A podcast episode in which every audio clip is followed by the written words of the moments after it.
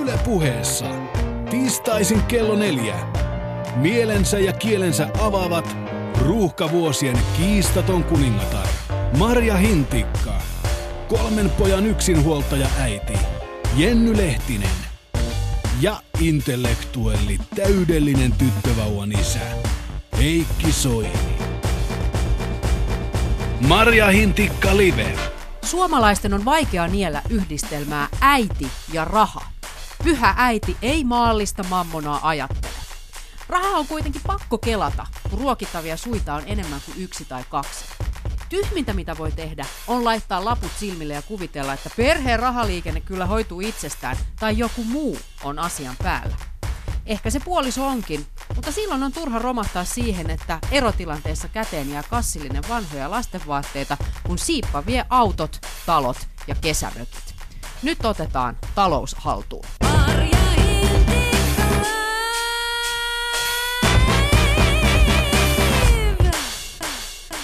Kanssani keskustelemassa Jenny Höveli-Lehtinen ja kotitalousfeministi Heikki Soini. Terve. No, terve, terve, terve, terve.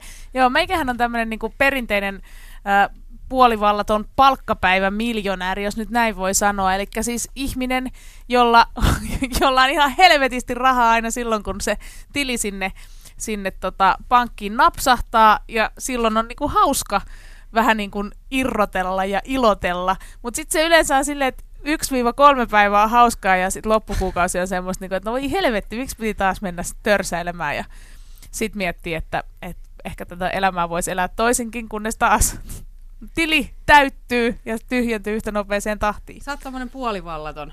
Joo. Mut, no. Mutta siis haluan nyt korostaa kuitenkin sitä, että mä en koskaan kuitenkaan esimerkiksi, äh, mulla ei ole ikinä ollut minkäänlaisia pikavippejä, mä en lainaile kavereilta rahaa, mä maksan aina laskut ajallaan. Okei, eli sä oot niinku seifissä tässä. On, on. Mutta Heikkihän on meidän tämmönen tota, trophy wife.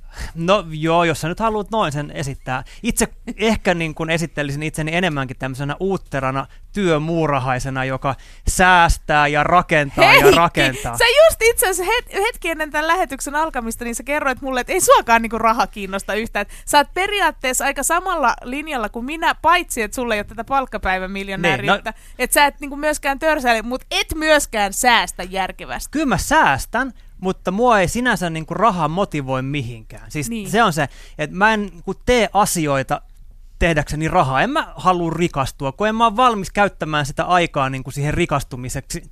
Ymmärrätte varmaan, mitä joo, tarkoittaa. Joo, kyllä, en mä kyllä. niin kuin mitään osakkeita jaksa ruveta tutkimaan tai sijoittamaan, koska mä voin tehdä siinä aikana jotain muutakin. Eli sä nyt haluat todistaa, että sä oot tehnyt kaiken vaan rakkaudesta lajiin. Oli kyseessä sitten työsuhde tai parisuhde. No nimenomaan, ja jos nyt, nyt kun jos Entäs päästään tähän... musiikki? Eikö koskaan ole houkutellut silleen suuret musiikkimarkkinat, missä isot rahat pyörii?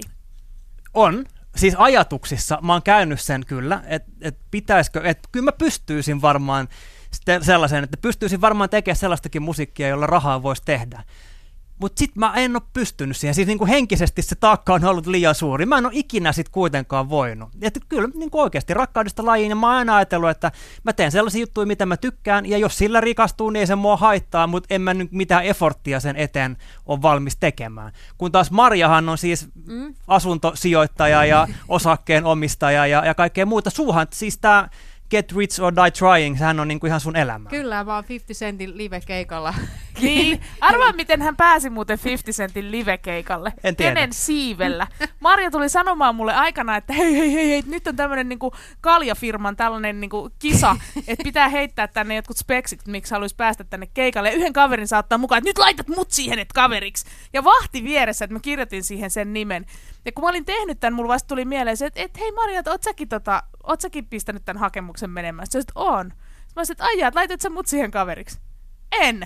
Niin. Mä olin ihan se, että jumalautsi. Ja sit meikä voitte, mun oli pakko ottaa Marjan mukaan, koska se oli niinku sitova ilmoittautuminen. Mutta hei, mä laitoin mun silloisen poikaystävän, missä hän on nyt jäänyt kauas taakse. Sinä olet siinä vasta, vastapäätäni edelleen. Okei, ja no saat rakkaus anteeksi. jatkuu. Mutta joo, siis kyllä mua on kiinnostellut raha niin kuin aina. Ja oikeastaan aloitin sellaisen bisneksen teon hyvinkin nuorena. Mä olin ala-asteella, mä hokasin, että hei, että kun on syönyt suklaakalenterin, tämä on nyt ajankohtaista, kun Joo. suklaakalenterit tyhjenee koti, kodeissa, niin siitähän jää sellaiset niinku muotit. niin sanotut sellaiset niin kuin mm-hmm. mahdollisuuksia, muotit, joita mä sitten tällaisella lasten savella lasten savella täytin ja tein tällaisia niin kuin pieneläimiä. Siellä oli esimerkiksi sellaisia oravan muotoisia suklaakuvioita. Sitten Joo. mä maalasin ja lakkasin ne ja lähdin myymään naapureille. Siis Ja- nekö osti? No mutta miettikää, kuka nyt ei ostaisi. Mä osasin silloin hyödyntää tällaista niin kuin silloista henkilöbrändiä niin tällaisena söpönä pikkutyttönä. Kuka nyt ei osta jotain No se on maailman ruminta orava saviköntsää, Niin jos mikä heitetään saman tien roskiin. Siitä vaan niin kuin se, että jos, sille jos tulee hyvä niin mieli. joku näkee sen vaivan, että se tulee sun ovelle pimpottamaan, kun on keskellä talvea räntäsateessa ja myy sen sulle kahdella markalla, niin totta kai sinä ostat. Joo. Kyllähän siis m- ilmeisesti tämä bisnesäly esimerkiksi mun lapsille on periytynyt jostain muualta kuin multa, tai sitten ne on nimenomaan perinnyt mun älyn ja sitä ei ole mulla enää itsellä jäljellä. Mutta myös siis oma lapseni viime kesänä teki tällaista kukkabisnestä. Muistan hyvin. Joo, no itse asiassa tekin varmaan joudutte ostamaan näitä Totta. hänen kasvattamia. Kyllä niitä pakko myytiin täällä työpaikalla. Mä näin hänessä nuoren itseni, niin, Niin. ostin heti monta kukkaa, Kyllä. jotka kyllä kuoli. No, hänkin panosti tähän niin ulkoasuun, kun lähti myymään. Kuitenkin kysymyksessä poika, niin hän kulki pelkissä sortseissa, missä oli sepalus auki, ranteet täynnä rannekoruja ja sitten näitä kukkia sylitä. Niin kuka ei ostaisi sellaiselta tyypiltä? Mm. Kuitenkin niin kuin hyvin pieni ihminen tulee myymään. Itse kasvatin kukkia. Joo, siis just no tosta se lähtee ja sitten mm-hmm. Mhm. sä ymmärrät sen, että hei, että näin rahaa tienataan, mulla on omaa rahaa, miten mä näin sijoitan. No mä en tietenkään lähtenyt heti karkkikauppaan, vaan mä laitoin ne tilille, josta mä sitten vähän myöhemmin elämässä ää, isäni avustuksella ryhdyin osakesijoittajaksi. Puhuttiin jostain 80-90-luvusta. Valitettavasti en ostanut Nokian osakkeita, vaan ostin silloisen COP-pankin osakkeita. Eli missä- sijoitit hakkihamsteri. Joo, mutta tässäkin mä, joo, ei, mä menin tähän oravan vipuun tässäkin, kun mulla niin. oli Niin. se orava homma. No, kaikki tietää pankkikriisissä, miten kävi Kopille ja sitten miten kävi myöhemmin Nokialle. Et ei, ei nämä kyllä aina ihan menestyksekkäitä mm. nämä Mutta se sun, se, jos sä olisit silloin ostanut Nokia, niin sanotaan, että sä olisit elänyt aika monta lihavaa vuotta Mhm. siinä välissä ennen tätä Niin, niin totta, syöksyä. totta. Niin, se, si, sitä mä just tässä näin, mutta kyllä, sitten se jatkui siitä ja aina oli niinku tavoitteena tehdä ennätystä ja joskus ennen näitä Siis hommia... mitä ennätystä? No esimerkiksi kun mä möin moppeja sellaisessa konsulenttifirmassa, niin, niin. Mä vaan päätin, mä olin sellaisessa jossain varastohallissa niitä myymässä, mä että täällä ei ole hitto ketään asiakkaita. Mä sanoin, että joka ikinen, joka tulee mua vastaan, niin lähtee ton mopin kanssa ja ostaa sen. Sitten sieltä tuli mun pomo se, että ei juman kautta se hintikka on valehdellut näissä sen tuloksia, ei kukaan voinut myydä näitä moppeja näin paljon, niin ei nyt kukaan osta, mutta kyllä vain. Mutta valehteliko se niille asiakkaille? Siinä mun mielestä on siis tämmöinen Ei. eettinen kysymys. Mä kans mietin, että miten sä myit ne, koska siis oliko se mukaan niin hyvä moppi, että jokainen tarvitsi sen. No kyllä se on itse asiassa markkinoiden parhaita moppeja. Mulla Ah. ah. ei tässä Mä kerrot sit lähetyksen jälkeen lisää tästä sellaisen mopista. siivousdemoja, niin kuin, että ergonomia kunnossa ja, ja ka, kuinka nopea se on mikrokuituliina. Siinä on niin kuin vaihdettavat päät, mahdollisuuksia on monia ja myöskin se Joo. Kestävyys, että jos tämän mopin ostat, niin sun ei tarvi elämässä enää Mut yhtään moppia Tämä on niinku jännä, koska siis mä olen myös aika hyvä myyntinainen. Mutta mua ei niinku ikinä motivoi se, että mä haluan tehdä ennätyksen, vaan esimerkiksi kun meillä aikanaan olin tällaisella taide- ja mediapajalla, jolla oli oma tämmöinen vähän rupunen niinku tällaisten syrjäytyneiden teinien tekemä lehti, jo, jo itsekin lukeuduin siis heihin, niin tota, niin sit aina jos mä olin jossain kylillä, mulla ei ollut yhtään rahaa, mutta mulla oli niitä lehtiä, niin sit mä olisin, että mä haluaisin käydä nyt syömässä. Ja sitten mä vaan niinku silleen raivolla myin sen verran niitä lehtiä, että mä sain niinku tavallaan sen mun oman provikan siitä sen verran, että mä pääsin tota, sinne syömään. Mutta ei mua sen jälkeen kiinnostanut enää myydä yhtään. Niin, niin. No mä, Tämä on mun mielestä hyvä keskustelu, koska mä tunnistan itsessäni nyt täysin niin kuin päinvastaisen tyypin kuin mitä te edustatte. Aha. Siis mä en voi millään tavalla, siis mua niin kuin mun mielestä kaikki semmoinen myyminen on tosi kiusallista. Kyllä mä siihen pystyn, mä osaan sen kyllä. Siis muistan, kaverini oli työelämään tutustumisessa jossain urheiluliikkeessä, ja mä menin hakemaan sitä vaan niin kuin syömään lounastunnilla, ja sitten sen pomo sanoi sille, kuulin kun se sanoi, että jos sä oot oli todella siis hienot lenkkarit, tämmöiset niin superkalliit, missä oli kaikkia erilaisia niin kuin toimintoja, niin se sanoi, että jos saat kymmenet näitä myytyä, niin sitten se saa, niin kuin tämä mun kaveri saa jonkun palkkion. Niin sitten se oli, että no hän haluaa sen tehdä. Ja sitten sanoi, että no mä voin kyllä jeesaa.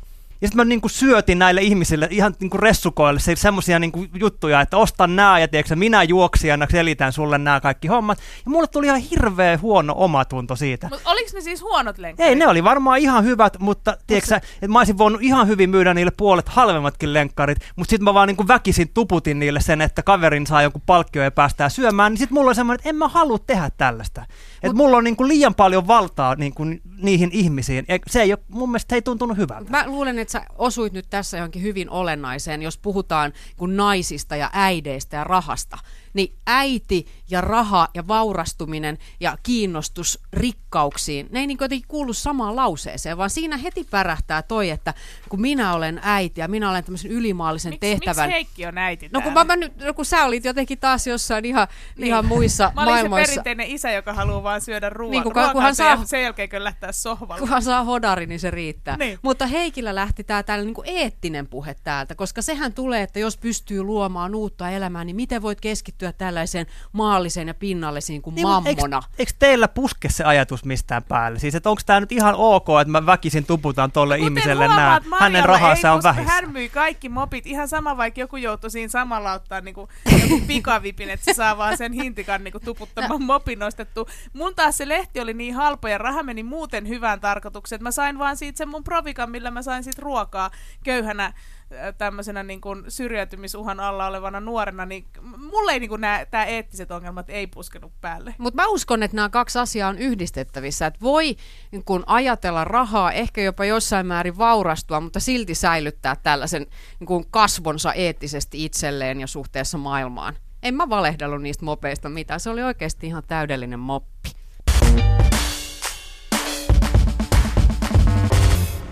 Tutkimusten mukaan jopa 10 prosentissa perheistä puolisoilla on keskenään erilainen elintaso. Ja Mä oon jotenkin aivan shokissa tästä. Niin minäkin. Mä Siis- en oikeasti ymmärrä, miten näin voi olla. Siis äh, muun muassa tämmöinen dosentti Anu Raijas Helsingin yliopistosta on pohtinut tämän ilmiön syitä. Ja yksi suurimmista on tietenkin se, että puolisot ei keskustele raha-asioista juurikaan yhtään. Ei sovita siitä, että millaisella osuudella kumpikin yhteiseen taloudenpitoon osallistuu. Ja, ja sitten niinku, kyllähän tämä tunnistaa, jos niinku hiekkalaatikoilla puhutaan jostain raha-asioista, niin ensinnäkin se on silleen, että kun alkaa puhua rahasta, niin kaikki kaikkoa. Ei siitä Suomessa saa Onko se puhua. noin? No, kyllä se aika lailla. Sähän et puhu hiekkalaatikolla Heikki kenellekään, En. joten Niin, sen takia mä en tunnista tätä. Niin, sä et oo ikinä Mutta mut ei ne hiekkalaatikokeskustelut ei ole kyllä niinku sijoittamisesta ja muutenkaan rahankäytöstä muuta kuin siinä tilanteessa, että kuinka hemmetin kalliita lastenvaatteita on tullut osteltua. Niin. Ja se on oikeasti, niinku, sehän on aika synkkää. Kyllä, bongasitteko minirodin, niin Joo, Ystävämyynnit. Nimenomaan, siellä seisoin pakkasessa lasteni kanssa jonottamassa pipoa. Joo. Niin se on ehkä koetaan jopa jolla, jonkinlaisena hyökkäyksenä, jos lähtisi kyselemään, että no mites tota, ootko miettinyt tuollaista omaa taloussuunnitelmaa mm. tulevaisuudelle? No Ja mä ymmärrän tämän tässä- vieraiden mm. ihmisten kesken, siis jossain hiekkalaatikolla, mutta se, että siinä parisuhteessa ei keskustella No, näistä asioista. Mutta ei, niin mä tiedän myös tosi monia ihmisiä, jotka todellakaan ei keskustele. Ja sitten se niinku ajatus on just siinä niinku silleen, että et no mä, mä luotan siihen ja yhteiseen hyväänhän tämä nyt menee ja, ja samaa perhettähän tässä ollaan. Ja sitten oikeasti, kun napsahtaa esimerkiksi se ero, tilanne. Mm. Niin sit havahdutaan siihen, että ai kato, meidän kaikki omaisuus olikin puolison nimissä ja sit ehkä on jonkunlainen avioehto, joka nimenomaan takaa sen, että omissa nimissä olevat omaisuudet saa pitää tai ei olla naimisissa tai joka tapauksessa niin on toimittu, just, just niin kuin tuossa alussa sanoit, että et, et, niin kuin äidille jää se kassillinen niitä käytettyjä lastenvaatteita ja puolisolle jää sit, jos ei nyt muuta, niin sit ainakin se erittäin hyvä ura.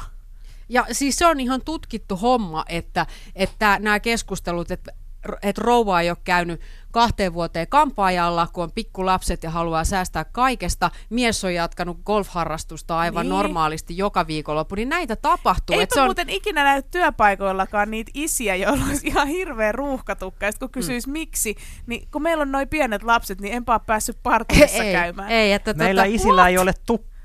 niin, no, sä se on. Jo-. Joillain isillä on. Mutta just tämä Anu Raijas ja Terhianna Vilska on tutkinut tätä asiaa ja tilanne on juuri se, että miehet usein, no suurituloisimpina, rahoittaa naisia useammin perheen yhteisiä menoja ja naiset puolestaan lasten menoja. Mutta jos ajattelee perheen yhteisiä menoja, niin siellähän usein on tällaiset kiinteän omaisuuden lainat, kuten asuntolaina ja äidin vaatteet menee niihin minirodineihin. Et Niin tää- oikeasti, mä, Joo. mä nyt vaan huudan, että et herätkää. Siis kun tuossa alussa, mikä se oli se, miten sä nimitit mua? Joku tasa-arvo, mikä se... Kotitalousfeministi. Kotitalousfeministi, joo. No Kerro nyt lisää. kotitalousfeministi niin kun pitää puheenvuoronsa tässä vaiheessa. Siis se, että jo siinä vaiheessa, kun paria ruvetaan muodostamaan, niin mun mielestä on niin kuin todella hämmentävää siis sellainen, että et sä et hae ikään kuin, niin kuin vertaistasi, tiedätkö siis. Ja tässä nyt tullaan niin kuin myös näihin talousasioihin. Siis se, että joku niin kuin parisuhde perustetaan hyvin epätasa-arvoiselle niin kuin pohjalle, jossa toinen kyykyttää toista ja toiselle se on ihan fine. Mm. Niin mun on niin kuin hyvin vaikea ymmärtää sellaista. Mut, Miksi joku haluaa sellaisen niin, suhteen? Mulla tuli kans oikein sellainen oivallus, että eihän kukaan niin kuin nainen, joka on sillä tavalla, niin kuin mikä on tämä tyypillinen, että haluan vain löytää rikkaan miehen, niin hän ei halua löytää rikasta miestä siksi, että hän pääsisi oppimaan, kuinka sitä rahaa ei. tehdään ja kuinka tässä elämässä rikastutaan ja pärjätään taloudellisesti, vaan sen takia, että no mä en edelleenkään halua millään tavalla ottaa vastuuta omasta taloudesta. Mm. Niin ja annan jonkun niin kuin täysin sanella elämäni suunnan ja kyykyttää mua niin kuin ihan mennen tulle. Miksi joku toimii näin?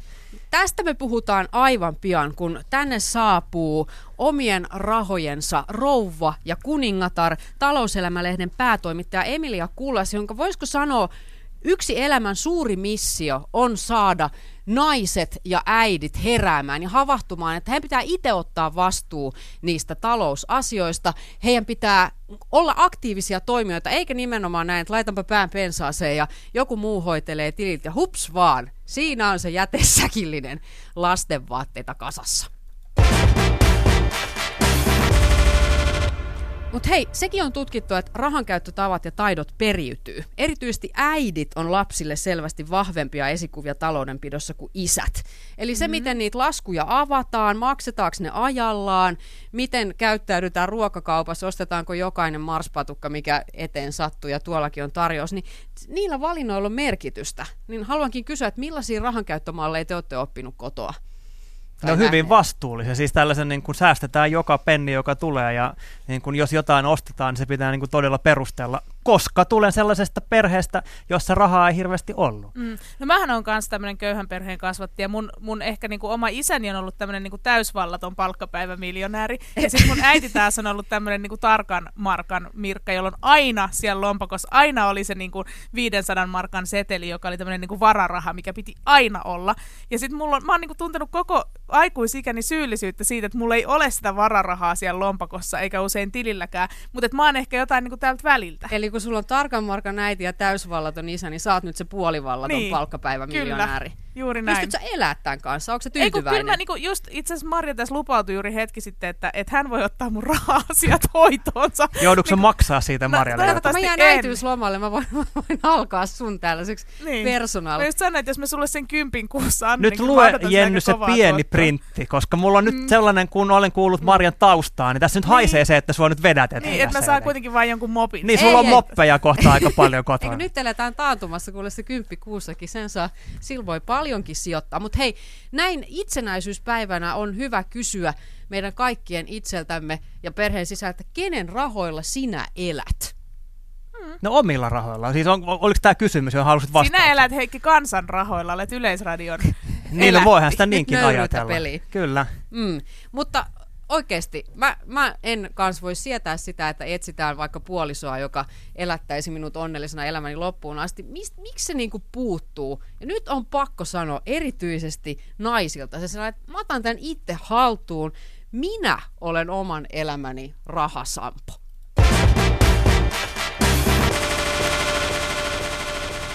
Emilia Kullas, kahden viikkorahaikäisen äiti, talouselämälehden päätoimittaja, tietokirjailija, jonka mission on opettaa, no mä sanoisin, että erityisesti naisia ja äitejä sijoituksen fiksun taloudenpidon pidon saloihin siihen, että oltaisiin niinku omien rahapussiemme rouvia. Tervetuloa. Kiitos. Hei, millaisia malleja sä sait omasta kodista taloudenpitoon? No varmaan niin kuin useimmat 70-luvulla syntyneet suomalaiset, niin semmoisen perussäästäväisen mallin. Okei. Eli vähän niin kuin Heikki, että mm-hmm. ollaan aika tarkkoja. Kyllä. Joo. Hei nyt tota, mun on pakko esitellä. Mä palkitsin itseni hyvästä äitiydestäni. En huutanut uhmaikäiselle kuukauteen. Joo. Sen jälkeen teki enemmän, mutta tässä oli tämmöinen kuukauden breikki. Mutta tämä oli siis, mä merkkasin kalenterin ruksin jokaiselle päivälle, kun se onnistui, ja palkitsin itte, itteni ostamalla tällaiset Louis Vuittonin kalenterin kuoret, eikö hienot? On. No sit mä sillä leijuin kavereilleni ja yksi frendeistä totesi, että hei, että mitä, että nyt kyllä, että eihän, että olisit ostanut sen laukun, että kannattaisi kyllä sijoittaa kyseiseen merkkiseen laukkuun ja mahdollisimman isoon. Ja aika monenkin kaverin mielestä se tuntuu olevan tämmöinen ihana ja hyvä sijoitus, tämmöinen merkkilaukku, niin onko se? Ei. Mitä? Onko meitä johdettu harhaan, koska tämähän on ihan yleistä jargonia naisten keskuudessa. Minkä takia se olisi sijoitus? No, no, No sitten no kun se maksaa niin paljon. Eli se olisi sijoitus siksi, että, että, että se on kallis. Että minä, sijo- täm, minä ostan tämän asian ja koska se on kallis, se on sijoitus. Tuo ei loogisesti ottaen pidä paikkaansa. niin kun mä en itse mä en ole merkkilaukku-ihmisiä ollenkaan, niin kuin ehkä jotenkin mun habituskin sen kertoo, mutta mä, en mä tiedä, siis no, en mä tiedä nouseeko niille joku arvo koskaan ikinä. Sä Niin. 20 vuotta haudot sitä jossain kaapissa, niin sä saat siitä 50 enemmän kuin ostaisi. En Si- tiedä. Silleenhän sitä perustellaan, että käydään nettikauppoja läpi ja kuinka kalliilla niitä myydään, että niillä on hyvä jälleenmyyntiarvo. Joo, se jälleenmyyntiarvo on tietysti hieno asia, mutta se jälleenmyyntiarvo on todella monella muullakin asialla, kuten esimerkiksi vaikka autolla, ja aika harva niin kuin mieskään pitää, tai nainen, joka ostaa uuden auton, että tämä auto olisi nyt erityisen hyvä sijoitus, kun aika useimmiten niiden arvothan laskee sen saman tien, kun se ajaa sieltä autokaupasta ulos. Mutta minkä takia kalliskaan ostos ei ole sijoitus? Se ei ole sijoitus, koska se ei tuota. Sijoitus on, sijoituksen pitää tuottaa, ja jos tämä kalliskin äh, merkkilaukku, jolla on joku jälleenmyyntiarvo, eli saat sen myytyä eteenpäin, mutta jotta se olisi sijoitus, sen pitäisi tuottaa korkoa korolle. Sen pitäisi tuottaa sulle jotain, mitä sulle ei ole ennen sitä. Eli vaikka sen jälkeen, kun sä oot kaksi vuotta omistanut sen ihanan laukun ja, ja tota, käyttänyt sitä, niin sen pitäisi itsestään pullauttaa sinne, synnyttää sinne laukun sisään sen saman sarjan pikkulompakko, jota et ole itse ostanut omilla rahoillasi, vaan se laukku tuottaisi sinulle sen vähän niin kuin osingonomaisesti. Ja sitä se ei kyllä tee. Niin. Mutta jos sä saat tosi hyvän diilin, eli saat sen ihan hirveällä alennuksella ja sitten myyt sen kahden vuoden päästä, niin onko se silloin sijoitus? Mm, no silloin siinä on se, se on se arvonnousukomponentti, mutta se ei edelleenkään tuota sitä korkoa korolle. Eli se ei tuota tarpeeksi sille pääomalle. Ja, ja vieläkin, se laukku on minun mielestäni erittäin epävarma sijoitus, koska mistä sä voit tietää, että mitkä se jälleenmyynti, jälleenmyyntipiirit on? Kenelle sä saat sen myytyä ja millä rahalla? Samo, sä, sä oot Emilia nykyään talouselämälehden päätoimittaja, niin kerro milloin sä itse heräsit ja kiinnostuit todenteolla talousasioista. töiden kautta. Mä ähm, olin kesätoimittajana Sanomalehti Pohjalaisessa ja päädyin tuuraamaan taloustoimittajaa. Ja siinä vaiheessa mä huomasin, että, että nämä talouden asiat on itse asiassa tosi kiinnostavia ja siitä päädyin jatkamaan taloustoimittajan töitä ja sen takia kun olen kirjoittanut yhdessä ystäväni Ninni Myllyään kanssa naisille kaksi kirjaa sijoittamisesta, niin se kirjojen kirjoitusprosessi niin lähti siitä, että me ollaan molemmat Ninnin kanssa opeteltu sijoitusasiat töissä. Niin kuin meidän toimittajan työn kautta. E, mm, mä mä mietin vaan, että millainen virhe itsellä tuli tehty, kun meni Yle Xlle eikä niinku mihinkään taloustoimitukseen. Siellä ei oppinut mitään muuta kuin erottamaan ehkä hyvän musiikin. Mutta onko se myöhäistä vieläkään? Siis et eihän, Ei. Niin, mäkin onhan Emiliallakin humanisti tausta, eikö Niin. ole? Kyllä. Niin, muuten tämä on mun mielestä myös semmoinen, nyt haluaisin niin lohdun sanoja, koska 40 kolkuttelee kohta mittarissa, että on, niin kuin, missä kohtaa on jotenkin absoluuttisesti myöhäistä ottaa oma talous haltuunsa? No varmaan siinä vaiheessa, kun on, kun on äh, vanhan kodissa siinä vaipoissa. Sitten on ehkä myöhäistä. Sitten on Et myöhäistä. ajatus ei oikein kulje enää. Niin, mutta, mutta meillä on, mulla on arkielämästä ihan loistavia esimerkkejä. Mulla on esimerkiksi yksi entinen työkaveri, joka aloitti sijoittamisen vasta 50 asuntolainan maksettua. Ja siinä vaiheessa, kun hän jäi eläkkeelle, niin, niin hänellä oli kyllä rutkasti enemmän valinnan vapautta elämässään ihan sen tavallisen säästämisen ja sijoittamisen myötä. Eli ei ole mitenkään liian myöhäistä. Okei. Okay. Ja sitten vielä mun mielestä sijoittaminen on, se on niin yksi taito, jonka elämässä voi hankkia, ja, ja jotta, tai vaikka uusi harrastus, jonka sä voit, voit aloittaa, ja kun sä sitä rupeat tekemään, sä rupeat ensimmäisenä hankkimaan tietoa. Ja tiedon hankkiminen ei ole mun mielestä koskaan turhaa, eikä ole koskaan liian myöhäistä sitä aloittaa, paitsi nyt ehkä se vanha kotia vaipat. Niin, mutta kaduttaako sua, kun tässä nyt tuli esiin, että sä oot niinku taustalta humanisti ja aloittanut tämän kuitenkin vähän myöhemmin, että sä et jo kouluaikana ruvennut painottamaan matemaattisia aloja ja niin kun lähtenyt suuntautumaan talouteen jo hyvin nuorena ja tehnyt ihan hirveätä tiliä ja nyt menisit tuolla porskuttaa sit rahoillasi.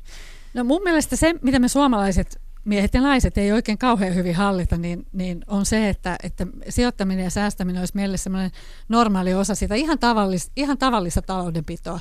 Eli ei tarvitsisi olla se, se miljonääri, Mutta me tarvittaisiin ehkä jotain niin sen, sen kahden äärimuodon niin väliin, että ollaan se palkkapäivämiljonääri, jolla hustataan kaikki menemään, joka tunnistan sen käytöksen. Tai sitten, että ollaan se äärimmäisen visu ja tarkka ja pidetään niin kuin, niin kuin ka- pihdataan sitä rahaa ja koitetaan, niin kuin, ettei sit, sitä pitäisi osata myös käyttää. Mutta se, mitä me ei hirveän hyvin kansakuntana osata, niin me ei osata käyttää sijoittamista, sitä mitä se mun mielestä on. Eli ihan tavallisen kotitalouden, ihan tavallisen miehen ja naisen tapa kartuttaa niitä omia säästöjä. Sä oot sanonut, että naisen ja rahan välissä on häpeävuori. Mitä se tarkoittaa? No, meitä nais, meidän naisten niin kuin, tunteita, rahaan liittyviä tunteita, niin niitä leimaa negatiivisuus. Et harva, harva asia aiheuttaa naisissa niin paljon niin voimakkaita negatiivisia tunteita kuin raha, ja niistä negatiivisista tunteista niin suurin on mun mielestä häpeä. Ja häpeä on tunteena niin semmoinen valtava iso peikko ja möykkö, että, että on niin kuin vaikea ruveta ottamaan selvää omista raha-asioista, koska sun täytyy ensin päästä kaikkien sellaisten tunteiden yli, että voi voi kun mä en osaa tätä, mun pitäisi osata tätä. Kaikki nuo muut fiksummat osaatan kyllä, mä vaan en osaa ja, ja mun pitäisi, mutta tämä on niin raskasta ja vaikeaa, itse asiassa muuten tosi tylsää, että mä en ainakaan halua. Että jos sun, sun niin tunnekela on tämmöinen, niin onhan se nyt ihan selvää, että, että on aika vaikea lähteä opettelemaan mitään uutta taitoa, joka olisi taloustaito tai sijoitustaito, jos sä ensin tunnet itse kaksi tuntia huonoksi.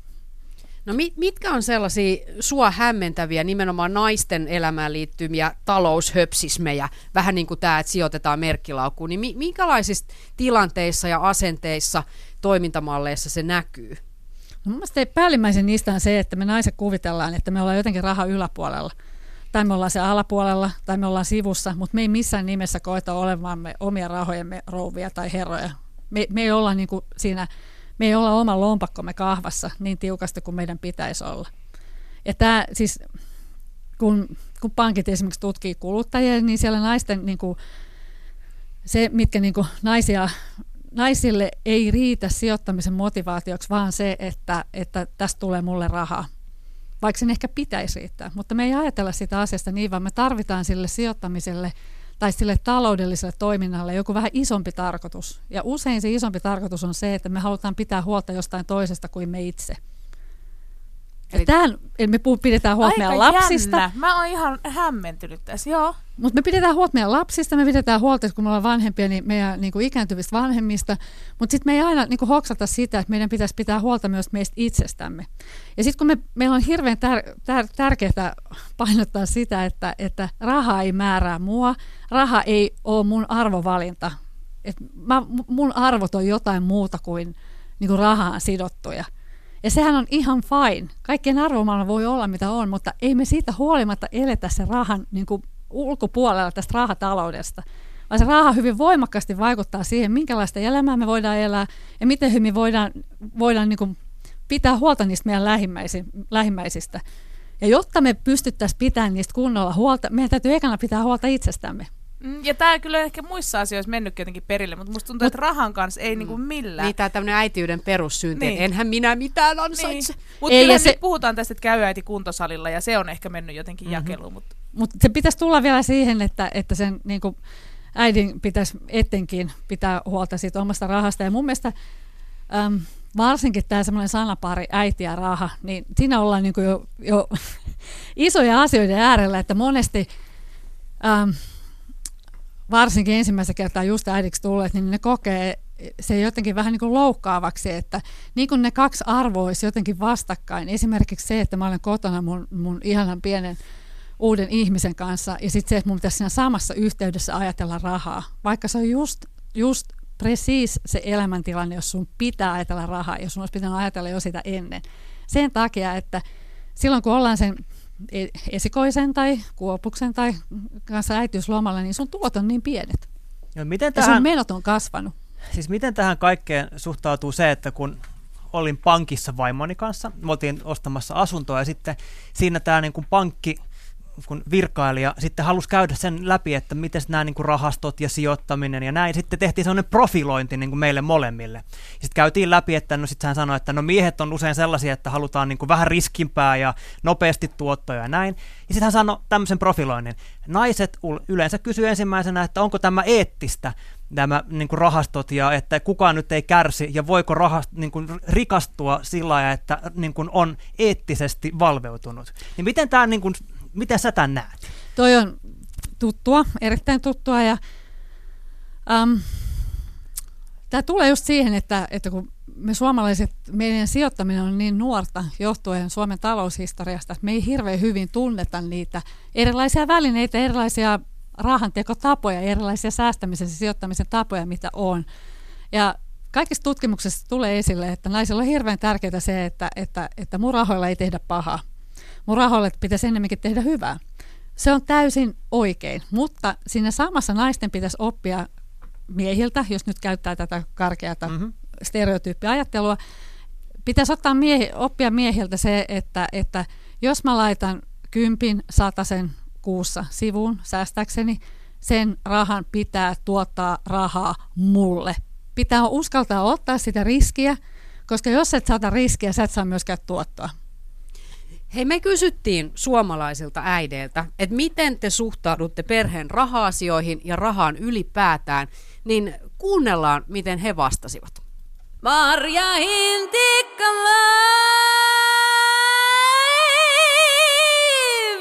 No raha merkitsee mulle ennen kaikkea turvallisuutta ja sitä tällä hetkellä tosi paljon sitä mahdollisuutta, että kun sitä on ja se saadaan riittämään, niin mä saan hoitaa mun lapsia kotona.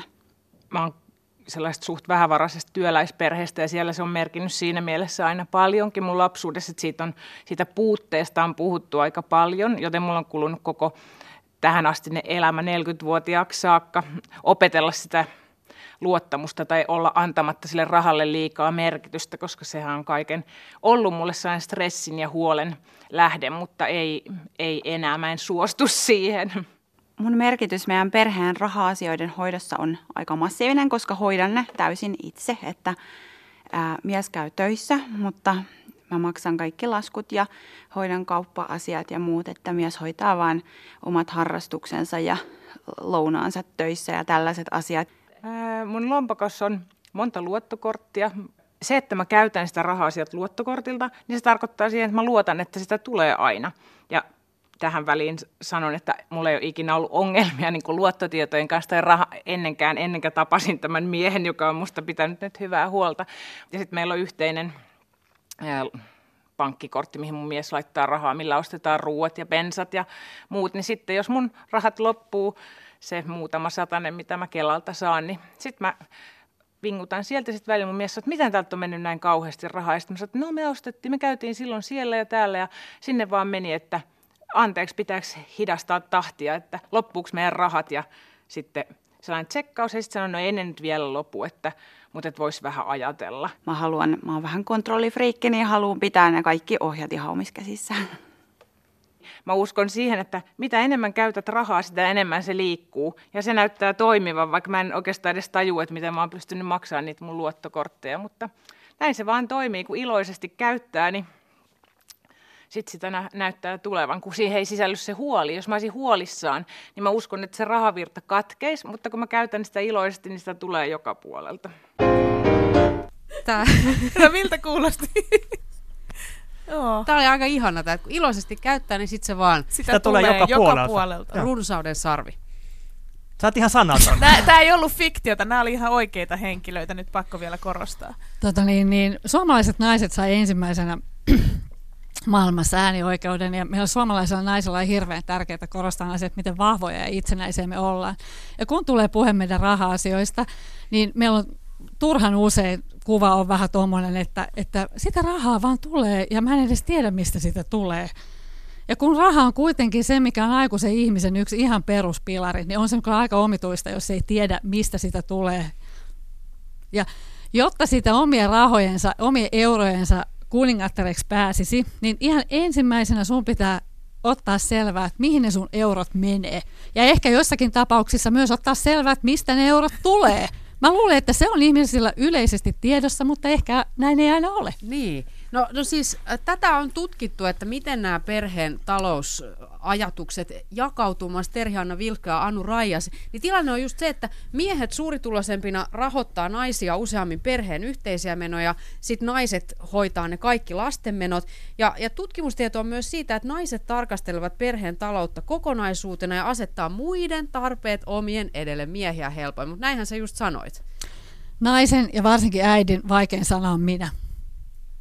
Se on totta. No miksi se on? Kaikkien muiden tarpeet menee aina edelle. Onko siis, o, onko mä nyt ymmärtänyt oikein tätä keskustelua, miten me käydään? Niin sun viesti on nimenomaan se, että niin ei pitäisi olla. Nyt naiset muuttakaa käytöstänne. Joo, se pitäisi olla ainakin, sitä pitäisi muuttaa ainakin sen verran, että, että jotta pystyisi, jotta takaisi parhaiten sen oman kykynsä hoitaa niiden läheistensä asioita, niin pitäisi ihan ensimmäisenä pitää parempaa huolta itsestään. Ihan vaikka niin tämä kuntosalilla käynti, koska mun mielestä niin kuin täällä rahahallinnalla ja vaikka painohallinnalla, niin niissä on tosi paljon yhteistä. Niihin molempiin, se on vähän sellainen mentaalinen asia, että otanko mä tämän asian haltuun vai ei.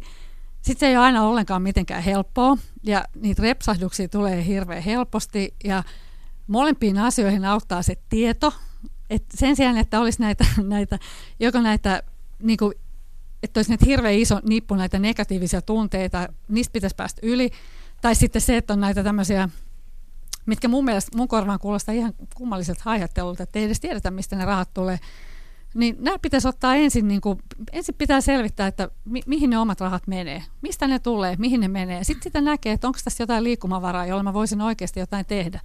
Se konkreettinen tieto on se asia, joka, se keino, jolla nämä negatiiviset tunteet voi laittaa johonkin niin kuin järkevään kontekstiin niin, että niitä pystyy hallitsemaan.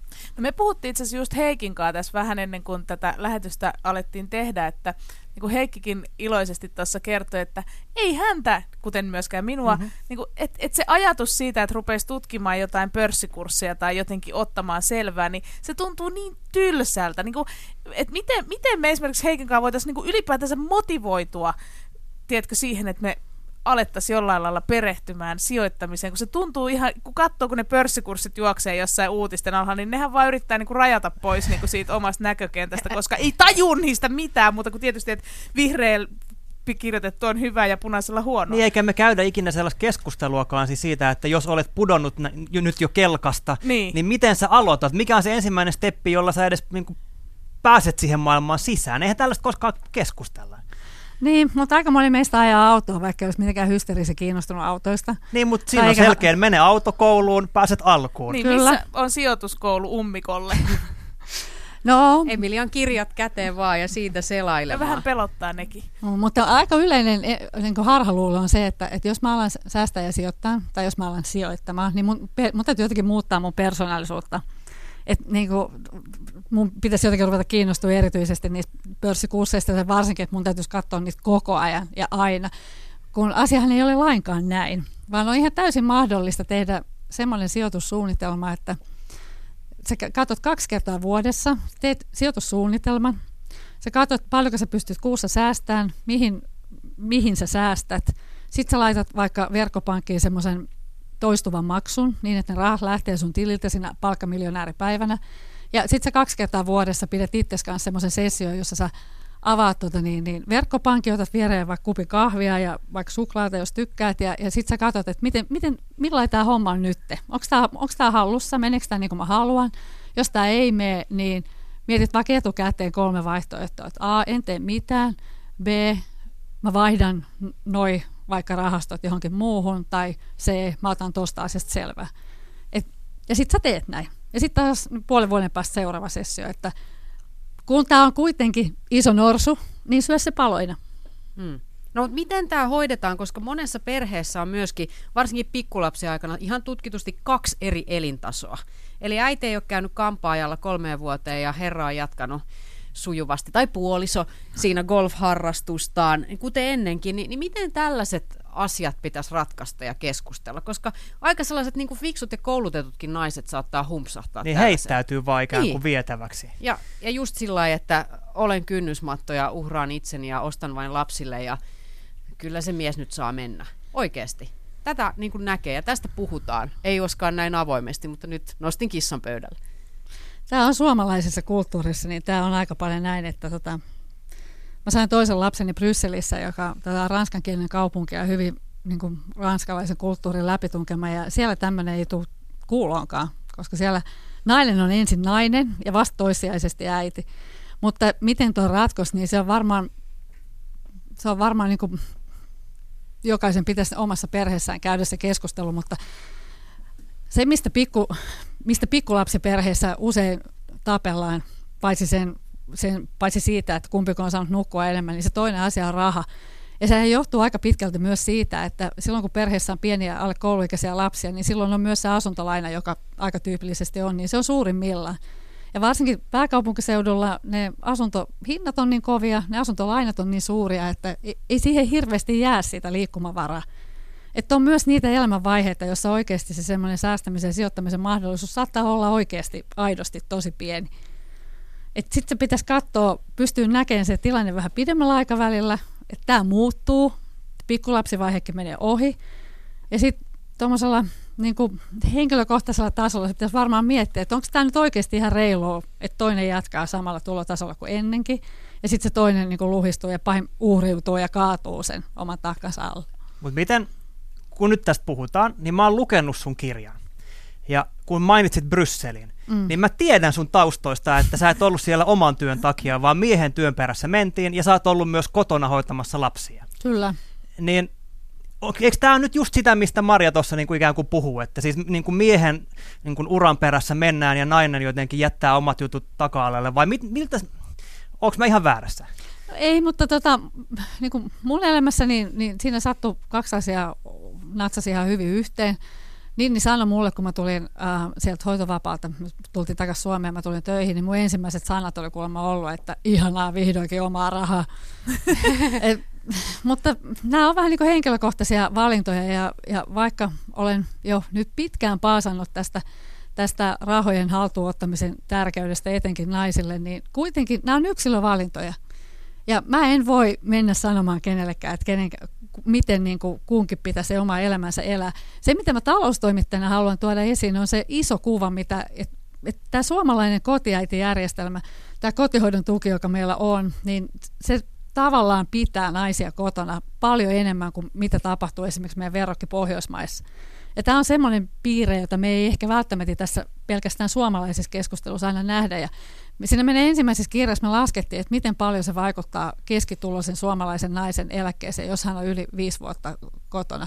Se vaikutus tulee sen viiden vuoden jälkeen, viisi vuotta ja siitä enemmän. Eli jos sulla on siis kolme lasta ja saat niiden kanssa maksimiajat hoitovapaalla, saat melkein kymmenen vuotta pois työelämästä.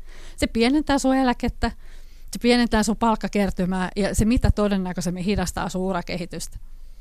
Ja tästä me ollaan siis täysin samaa mieltä, koska tämähän on suomalaisittain iso ongelma. Se, että naiset niin kuin vielä parhaassa työiässä olevat niin kuin hyvin koulutetut naiset yhtäkkiä niin kuin häviää työmaailmasta, kun ne pitäisi nimenomaan saada sinne töihin, kun miettii niin kuin meidän kaltaisen yhteiskunnan huoltosuhdetta, jossa niin kuin nimenomaan niitä naisia sinne tarvittaisiin. Ja sitten siinä käy niin, että, että tota, silloin kun taloudessa rupeaa menee huonommin ja niitä niin kuin työpaikkoja tarjolla vähemmän, niin, niin semmoisia tietyn ikäisiä, se just siinä parhaassa työntekovaiheessa, työntekoiässä olevia semmoisia 30-40-vuotiaita naisia rupesi yhtäkkiä häviämään työmarkkinoilta. Ja sitten kun sitä tilastokeskus rupesi selvittelemään, niin kävi ilmi, että, että tota, ne on pois työmarkkinoilta ja, ja ne myöhemmin palaa. Ja siinä tyypillisesti käy niin, että on ollut jossain työssä, sitten jää äitiyslomalle ja ekan ja tokan, ja sen jälkeen, kun tuo on tulossa sen tokan, ekan tokan tai kolmannen äitiysloman jälkeen, niin sitä työpaikkaa ei enää ole.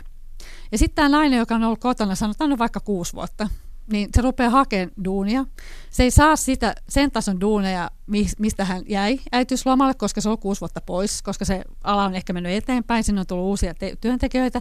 Sitten se rupeaa hakemaan niin kuin alempaa, alemman tason työtehtäviä, mutta ei se saa niitäkään, koska se on yliikäinen, mahdollisesti ylikoulutettu. Silloin jo liikaa kokemusta niihin, niin kuin tavallaan niihin sisäänajovaiheen töihin. Ja sitten toteaa, että tässä on tekkapoo edessä. Ja sitten täytyy miettiä, että no, mitä mä nyt teen? Teekö mä lisää lapsia? Jääkö mä sinne kotiin?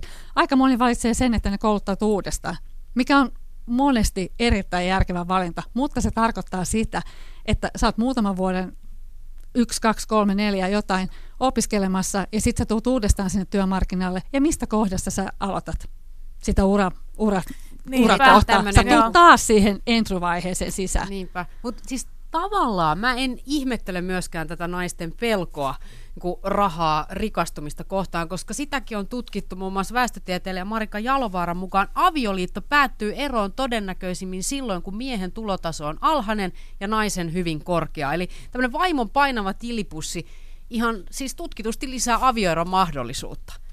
Ja tämä on aivan niin kuin sietämätön koko ajatus, mutta mitä tästä ajattelet noin talouselämälehden päätoimittajana Emilia Kullas? No mä ihan raasti ajattelen niin, että mitä enemmän tässä maassa olisi sellaisia naisia, joilla olisi iso ja painava tilipussi, niin sen parempi meille kaikille. Ja mä, mä en Olen samaa mieltä. Word. Me ollaan kaikki tästä samaa mieltä, mm. myös minä miehenä.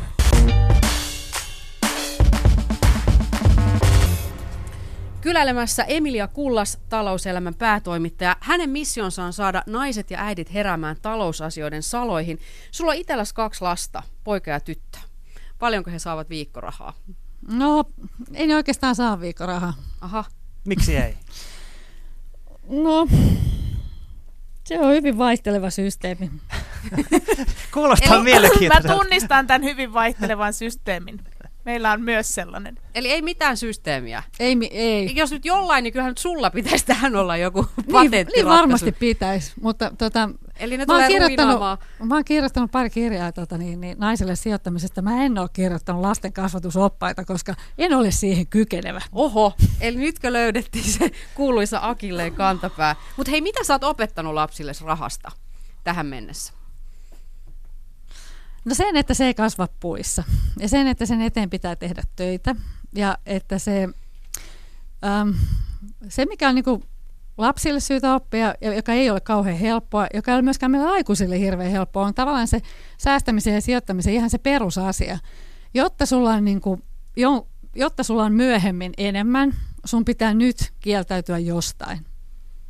Eli tämmöinen niin kuin tarpeen toteuttamisen Niin. siirto. Ja siis tämä on oikeasti, mä luulen, että tämä on niinku useimmille meistä aika vaikeaa. Koska sun täytyy niinku pystyä kieltäytymään tänään jostain. Vaikka palkkapäivänä pystyy laittamaan raasti osa siitä tilillä olevasta rahasta pois sun tämänhetkisestä kulutuksesta. Sitten sijoittaa se jotenkin niin, että se mahdollisesti to- toivottavasti tuottaisi erittäin hyvin, jotta sä voit sitten myöhemmin käyttää se johonkin, mitä sä haluat. Mutta sun täytyy pystyä lykkäämään sitä, sitä kuluttamisesta tulevaa mielihyvää. No miten siis sä katsoi minua helppoa. silmiin. Mä ymmärrän kyllä miksi. No mutta miten tämä käytännössä tapahtuu? Et kun siellä tullaan vaatimaan niin konkkeenin reppuja ja uusia älypuhelimia, niin mi- mitä teet niissä tilanteissa? Koska vanhemmat on aika helisemässä.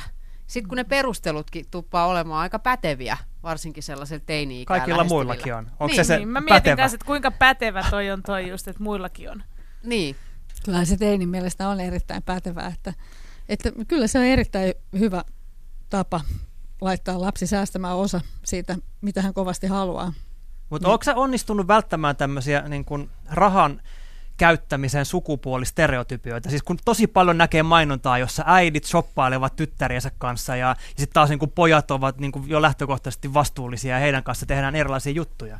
Vai onko sä pudonnut tähän kanssa, että ty- tytön kanssa mennään shoppailemaan ja pojan kanssa tehdään jotain muuta? Seuraa soppailun puolustuspuheenvuoro. No niin, anna tulla. Aha, no niin. Mitä pahaa soppailussa on? Jos mä itse käyn töissä ja tienaan omaa rahaa, niin mähän saan tehdä siellä ihan mitä mä haluan. Ja soppailu on, pitää omalta osaltaan kansantalouden pyörä pyörimässä.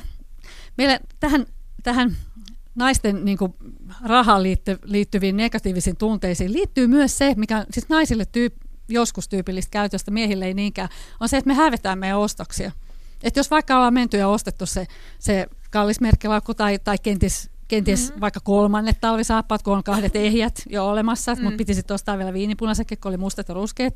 Niin kun me tullaan kotiin, niin me laitetaan se kassi niin kuin Niin vähän vähän sillä piiloon. Joo, mä tiedän näitä tämmöisiä, jotka piilottaa puolisolta johonkin Nimenomaan puolisolta. Joo, Joo, se ja, shoppausjemma. Joo. ja näytä mulle se mies, joka on aloittanut uuden harrastuksen ja se on mennyt ostamaan siihen ne, ne ihan, ihan uh, ihka uudet tietenkin markkinoiden parhaat harrastusvermeet, joka tulee kotiin ja joka menisi emmaamaan ne johonkin.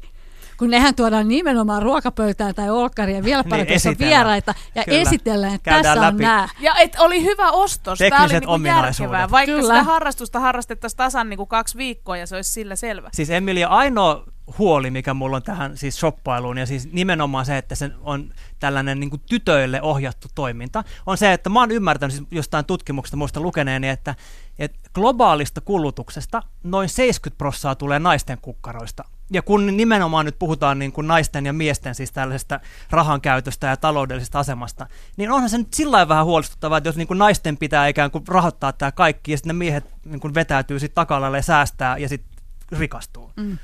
No siis niin, kuten eräs menestynyt naisjohtaja mulle sanoi, niin me naiset tarvitaan paljon rahaa sen takia, että, että meillä on niin paljon niitä menoja. Ja hän ei todellakaan viitannut siihen mihinkään merkkelaukutyyppiseen kulutukseen, vaan siihen edelleen tähän, että kun me niin usein pidetään huolta niistä lähimmäisistä. Musta sinänsä mä oon sun kanssa ihan samoilla linjoilla siitä, että se on todella tärkeää siitä lapsille se malli, että se raha-asioiden vastuullinen hoito kuuluu ihmisille, riippumatta siitä, onko ne miehiä, siis kuuluu aikuisille ihmisille. Onko ne miehiä tai naisia. Ja sitten myös se, että molemmilla sukupuolilla ja ihan kaikilla on oikeus käyttää sitä omaa rahansa, kuten, se, kuten he haluavat. Tunnetusti se niin kuin äideiltä periytyy se rahankäyttötapa enemmän kuin vielä isiltä, vaikka, niin, niin silloinhan tässä myös sitten on hyvin keskeistä, miten se äiti toimii. Niin onks, onks, ollaanko enemmän huolissaan tytöistä vai poista tässä niin kuin rahankäyttötapojen kasvatuksessa? Tai pitääkö tytöistä olla enemmän huolissaan? He ovat myös tulevia äitejä.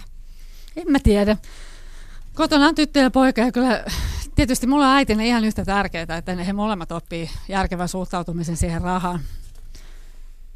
Mutta mä mietin just sitä kanssa, että musta tuntuu, että, että tää on niinku jotenkin, tässä on niinku niin omituinen paradoksi tässä rahan käytössä, koska kun mä mietin jotain vaikka kaveripiiriä tai mi- mitä tahansa, niin kyllähän tosi usein pienet tytöt on tosi tarkkoja ja pedantteja ja säästelee niitä viikkorahoja ihan siinä kuin ne pojatkin. Et missä kohtaa tämä niinku vinksahtaa? Missä tämä na- kohtaa tämä niinku menee silleen, että yhtäkkiä se katoakin naisen hyppysestä? Mm, ehkä sitä, var, niin. No se, mitä tuolle voi itse yrittää tehdä kotona, niin on koittaa opettaa sitä, sitä sijoittamisen mallia. Tavallaan ehkä tehdä sitä sijoittamista tutummaksi, että, että miten se voi oikeasti olla niin kuin, ihan järkevä osa ihan tavallisten kotitalouksien sitä rahan käyttöä. Mutta yksi, mikä on tehnyt meidän kaikkien niin kuin, suhteesta rahaa vähän hankalampaa, on se, että siitä on tullut niin abstraktia. Tämä yksi äh, nainen puhui tässä nauhalla luottokorteista ja silloin kun mä olin lapsi, niin raha oli seteleitä ja se oli pankkikirja Niinpä. merkintöjä. Ja nyt se on bittejä. Eli konkretiaa ei muuta kuin eurot pöytään ja lapsille opettamaan. Sano joku käytännön harjoitus, minkä kaikki voisi tehdä lastensa kanssa kotona, pääsisi alkuun tässä, kuin oikealle tielle. Selittää sen, että mikä on osake. No miten se selitetään? No kerropa sitten vielä. Okei, okay, no täällä Helsingissä voi esimerkiksi ottaa lapset mukaan ja käydä katsomassa Stokkaan vaikka tätä jouluikkunaa, joka aika moni käy. Ja sitten voi kertoa, että tämä Stockman on yhtiö, joka myy tällaisia tavaroita. Ja se on julkisesti noterattu yhtiö, joka tarkoittaa sitä, että me voimme ostaa tämän yhtiön osakkeita, jolloin me omistamme tätä yhtiötä sillä meidän pienellä omistussiivulla. Kiitos Emilia Kullas näistä kullanarvoisista sanoista. Kiitos.